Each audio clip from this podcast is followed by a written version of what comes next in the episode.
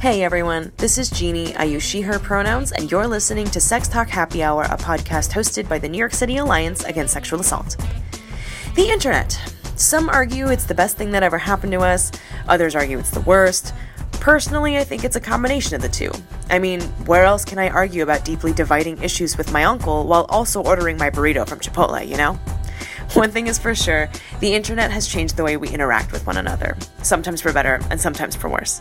There are some trends though, and today's episode is about one of those trends, which is what it's like to be a woman identified person on the internet. Today's guests are funny and incredible, and I'm really excited for you to hear from them about their personal experiences on the World Wide Web. So, as you listen, definitely take care of yourselves as always, and we really, really hope you enjoy this month's episode.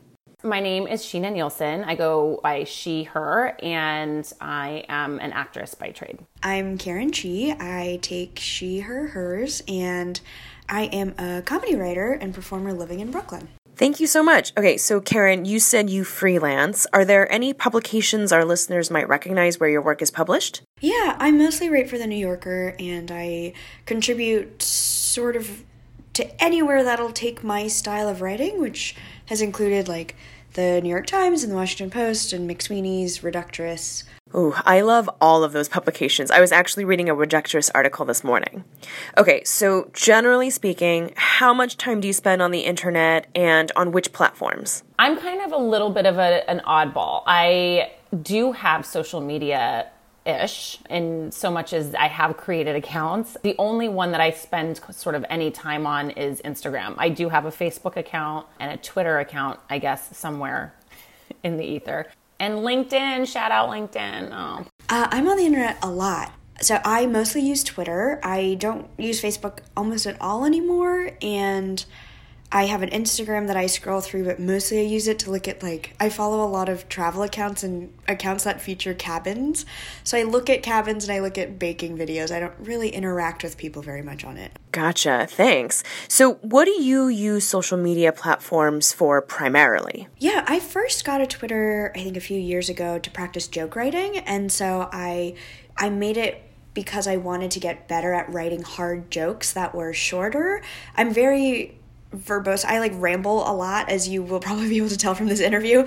And Twitter, which back then I think was 130 characters, 140. Yeah, I was like, great, I have to get something funny out in this amount. So I tweet a joke a day for years, and then eventually I got more comfortable with it, and now I tweet like, I don't know, too many jokes every day. A lot of them are fine. And then I also use it to read the news and figure out what's happening and sort of it's it's Twitter's actually really nice because I think right now everyone is very politically polarized if that makes sense and there are issues that make me very upset and enraged and it's really nice to log on and feel not alone in those issues and those perspectives being like oh yeah a lot of people agree with me and there are a lot of people on my side and that's always very heartening. It's such a good question and i really thought about it last night. I use it for two main reasons i think one is the normal one, which is just sort of keeping tabs on your friends, whether they be in town friends or out of town friends, and just kind of understanding what their life is like, sort of on a day to day basis. I love that part of it. But the other side of it is actually to keep in touch with like peripheral people or people that I've met in my business so that I can have a link to them without being obtrusive into their life and vice versa so that I have this like thread to them, but I don't have to be weird or they don't have to be weird and ask for my phone number. They can just contact me in a very like safe environment. Uh, okay, so it doesn't sound like you use it for branding purposes. Oh no, I am terrible with that. That that's a great way to use it, and that's I'm sure what it was really supposed to be for. But I, yeah, you would think that I was like some sort of like out of work Broncos like promoter, you know, I don't know. gotcha, gotcha. Okay, so Sheena, I reached out to you specifically because you had a mini series on YouTube before Instagram was the social media of choice. So I was wondering if you could share what that show was, what you did, and sort of just generally what you were doing on that show. Sure. The show was called The Sports Report Girl, and it was actually written by uh, another gentleman, John Allegretti, and he hired me to be the face of his show. So he really wanted to do a sports show, but he understood from a male perspective that for the most part, men are watching this type of content and that most men are not going to sit and watch another man talk about this stuff even though they do on it's a very weird line and it changes for internet than it does on television. So like on television by and large this is all stereotypical, but for the most part men are the ones that are speaking on sports. But interestingly, on the internet, most men are not going to watch another man go on and on and on about sports. They want some quote unquote cute girl or busty woman or whatever it may be to present the sports because that's how they're going to basically hook them in the first place. Gotcha. So, what types of responses have both of you gotten from having an online presence? Has it been positive, negative, neutral, all of the above? I guess in general it's pretty neutral and then leaning positive, I guess, or people will sometimes riff on jokes back at me or just be like, haha, this is funny, or you know, I don't know, like if I post a link to something, it seems like they click the link to go there, which is very kind of them. And then sometimes I'll get kind of creepy or just annoying comments from dudes, and you can always tell it's a dude because they have a weird they're either in their uh, like Twitter avatar or it's just like a weird thing of a truck or like a like a, a house. You know what I mean? It's just something where I'm like, yeah, you're a guy. I get it. Masculine as hell. There's definitely not anything neutral. Generally, people don't, from my experience, don't say things neutrally. They either say things in a very positive way or a very negative way. And this was my first experience really with like being in the public eye in so much as like being reachable by people in a more direct manner. So on YouTube, my channel John's channel was open for commentary. And I actually didn't pay attention to any of that stuff. Like I just did my job, did the show and left. Like I for a while never even really under really realized that that was actually happening. And then at some stage I wanted to send one of my clips or one of my videos to another professional contact and I realized that there were like hundreds and hundreds and hundreds of comments on various different videos. And for the most part, they were really, really negative, actually. Both of you mentioned the negative comments, so I want to hone in on that a little bit. What are the kinds of negative comments that you get? You don't have to get into specifics, but just sort of generally speaking. Yeah, I mean, there's so much name calling, and because it's a visual format, you know, people will attack you mainly based on your looks and what they perceive to be your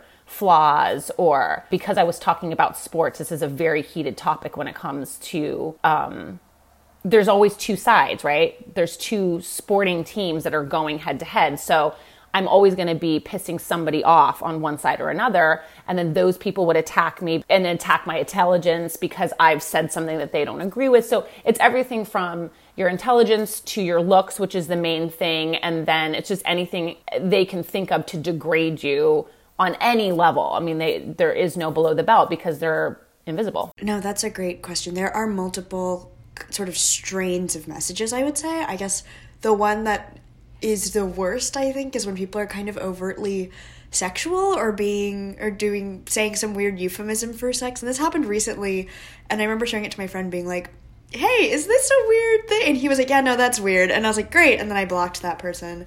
And then there are two other kinds that seem pretty prominent. One is that I I really enjoy calling out men and especially white men and white women online for just being nuts because they are. And um, I think when I do that, it's oftentimes a white man who will be like offended in some way. There was one where I was just like, dude, this is wholly unnecessary, which is that I posted a list of my upcoming shows in Brooklyn and I mentioned, like, hey, if you're a person of color who wants to come see a show and money is tight, like, let me know, I'll get you a free ticket. And some white guy responded, and he, from his picture, clearly looked like an old white man in his 60s or something.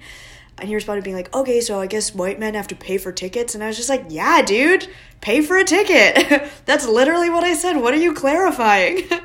It's really weird. And then there's another one. This actually just happened this morning, and I was talking to two of my friends about it, which is that I posted a tweet, what was it, 20 minutes ago, about how I'm a I'm physically very weak as a person. The only exercise I do is walk long amounts every day. And I so I sprained my wrist a couple years ago by writing thank you cards too quickly. Um, and I think it's one of just the dumbest things that could happen to a human being. And I think it's very funny that it happened to me because wow, am I stupid? And so I tweeted that, and then someone just retweeted saying like, wow, this is a humble brag. And I was like, what? How is this a. So then I texted in a panic to my friends. My friends were like, no, this man is very dumb. Now, Karen, before we started recording, we were definitely talking about Asian Twitter, and I would love to just hear any thoughts you have about that in general. Ah, I truly am so honored to be considered a part of Asian Twitter.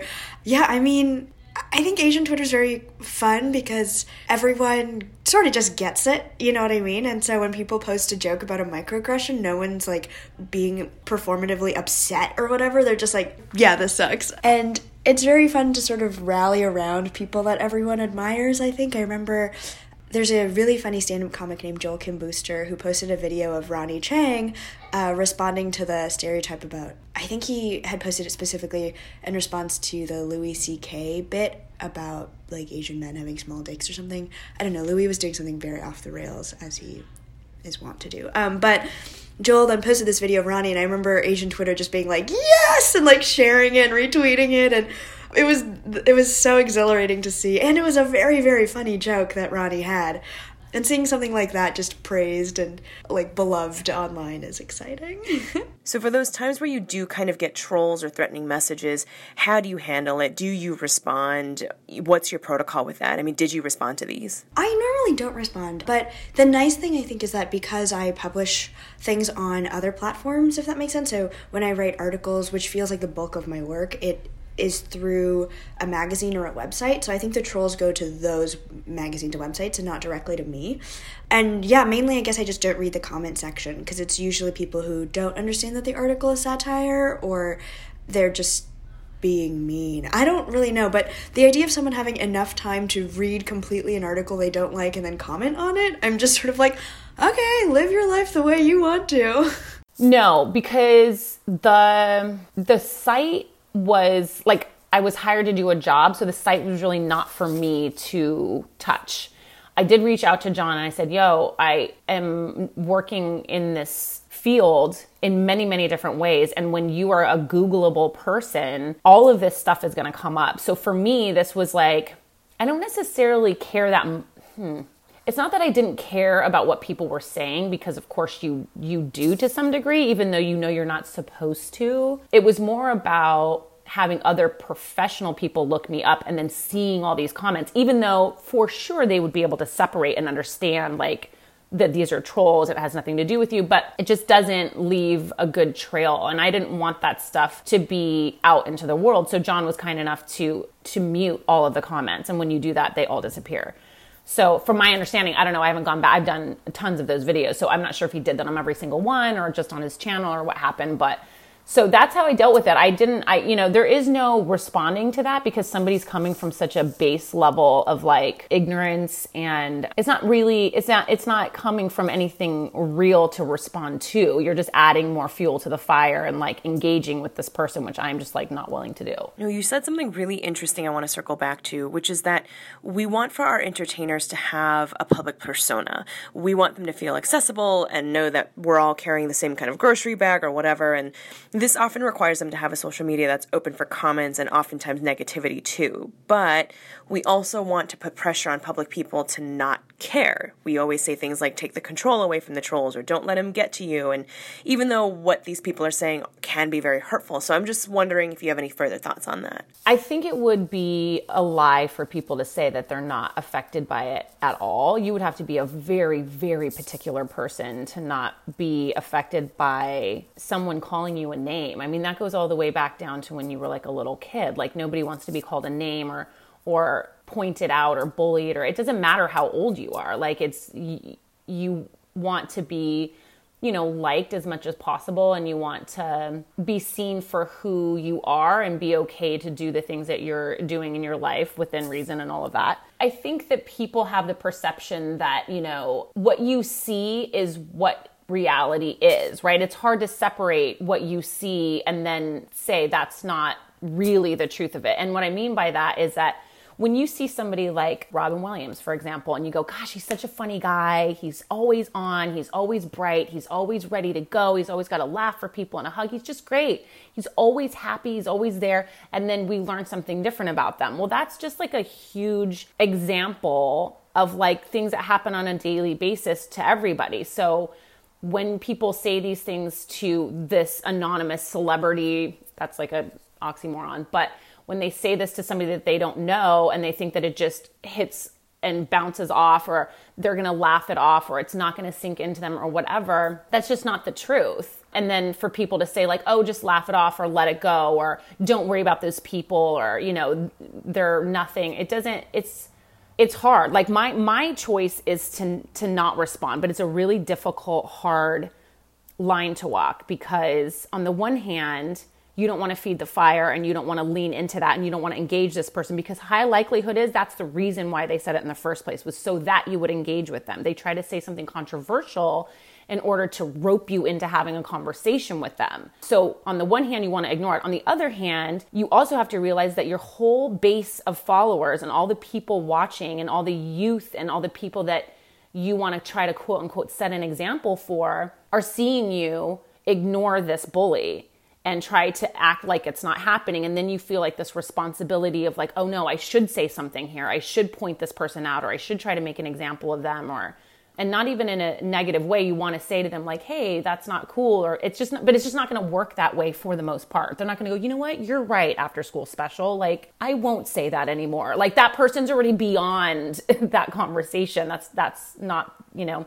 So it's it's a i don't know what the answer is to that. I've seen some people really gracefully work through some of these things publicly and it's it's great to see but it's not an easy task and I don't know what the answer is. Yeah, I think this is a really hard balance to strike as a public facing figure because we always forget that this content is very curated and meant to hide insecurities and flaws. And it's not again, this it's not even about being a public figure. This is literally anywhere from the minute you get an Instagram as a teenager, hopefully at the earliest, to and and anybody. It could be it could be you know a stay at home parent. It could be somebody in the corporate world. Like they're all curating their pages, all of them. So when people look at like super mom who's like got it all and did it all and did the laundry and did the, I mean cool that laundry could have been done 4 months ago and she cooked dinner 2 months ago. Like all of that stuff, for the most part, is curated, whether you're public or you're private, you know? So, all this being said, I, I, have to ask do you have a message for our listeners out there? I mean, all of us interact with public content in one form or another. Hint, if you're listening to this podcast, you're engaging right now. But I suppose I'm wondering if you have a message for folks that might be prone to trolling or leaving quote unquote joke comments. I mean, I would just tell them there are so many fun things they could do in this world like flying kites, whittling, learning to canoe, going outside, just so many endless options that are way more fun than reading something you hate and then talking about why you hate it to the void, you know? Uh, so, I don't know, it's a beautiful world. Lots of cool things, lots of hobbies to pick up. okay, I love that. Absolutely. What about just for consumers of public content? I definitely don't think I have a unique perspective on this. I think I thought about what I would say to people, and I think it's kind of on the heels of what we just said, which is like realize and remember that what you're seeing online, for the most part, is a reality show, meaning it has nothing to do with reality. It's all curated, it's all made up, it's all there specifically to show you the image that they want you to see but for the most part, that's not at all true. And we know that just by looking at our own lives. Like, look at your friend, right? You look at her last five posts and then you understand what her life is really like right now. And for the most part, those do not jive. So that's just like a little microcosm of like what's going on on a huge level. So it's like try not to get sucked into feeling bad about your life and where you are in your journey and why you don't look like that and don't have those clothes and all of those things because just beyond the lens is like what's actually happening which is those photos are completely for the most part fixed the clothes are totally false and they've used all kinds of apps to fix what they look like and the coloring and the lighting and all just all of it so you almost have to look at it like a tiny, tiny TV show and realize that it's not real. It's all just it's all just a facade. It's all just a photograph or a painting. We don't go to a museum and go like, "Wow, I'm so jealous of the woman living in that house." It's like this is a painting. Somebody made that. It's not real. And it's the same thing with photographs. You know that that that saying that's an old saying, but I always think about it. My friends and I say it to each other a lot, which is like compare and despair. To me, social media is I mean, that's the motto of all of it because that's all we're doing. What's what else is it for? You know what I mean? So I don't know. But to say that and then, then to end on this, I don't think it's all negative either. There are some really great positive things that happen on, on social media as well, and, and they can be used for really good things. But if you're feeling that you get more negative energy from it than positive, then then step away from it. You're not missing anything. Well, thank you both so much for being on our show today. I really have loved everything that both of you have had to say. Um, is there anything that you want to plug, or where can folks follow you on social media? I have an Instagram, and this is the platform that I like the best because I like photos. So my Instagram handle is she devil, but it's spelled S H I devil, D E V I L. Um, and then I have a Twitter account, which is She Devil, but it's S H I underscore D E V I L. And then I do have uh, a fan page on Facebook if you would like to see me there. Sure, yeah. I am on Twitter. It's Karen Chee with an extra E at the end. Uh, same handle for Instagram. And yeah, I usually link to all my posts and stuff or articles and things on those sites. So that works great. Thank you so much, Karen and Sheena. I'm so glad to have been able to chat with both of you, and I loved everything you had to say.